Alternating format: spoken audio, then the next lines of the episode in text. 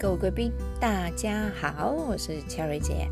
从亚德里海海到澎湖群岛第三章，萨达尔海风琴在二零零六年得到了城市居民生活空间的欧洲荣誉奖之后，我们的巴西奇先生努力规划之下，再次向世人展现大自然的力量。这个设计取名叫 The Greeting to the Sun，向太阳致敬。二零零八年完工，完全利用阳光带出来的能量与大自然交流，充分的表达巴西奇先生的设计诉求，那就是与光的互动。就在一整片直径二十二公尺的圆形平台上。安装了三百片多层玻璃的太阳能板，而下面就是可以吸收太阳光能的电池组件。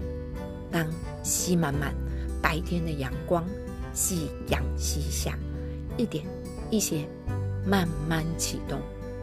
有这么一句话叫做“越夜越美丽”，奇妙的光芒就在我们的眼前，在我们的脚底下爆开，而。圆形的平台代表着太阳，所以巴西奇先生就把太阳系有没有行星的位置围绕着，也嵌入周边的地上，好厉害哦！另外，巴西奇先生又多了个 idea，那就是一九六四年在英国牛津大学的巴德莲图书馆。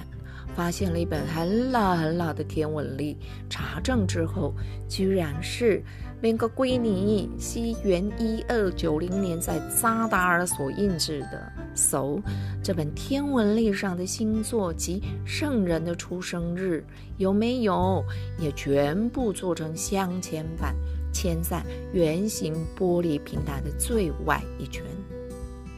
是艺术，是设计，也是知识。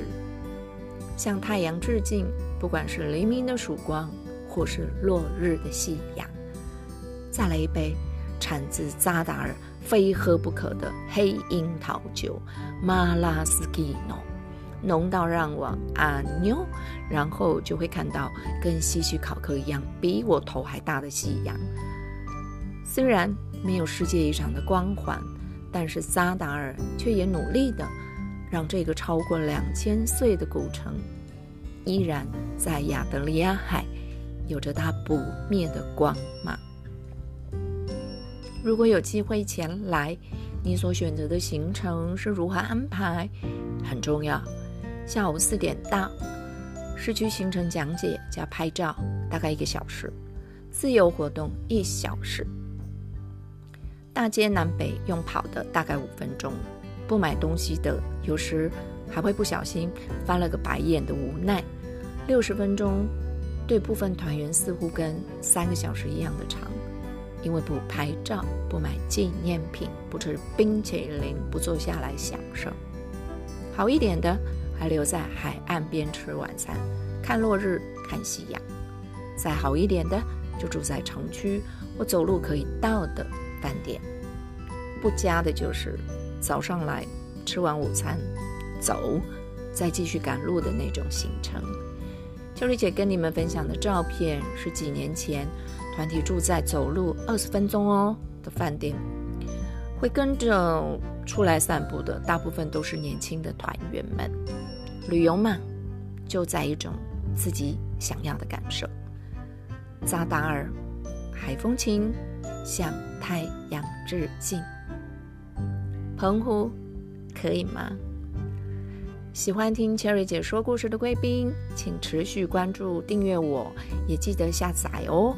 你的一次下载就能让我赶快冲破门槛，获得免费免费一小时，在专业的录音室里说故事。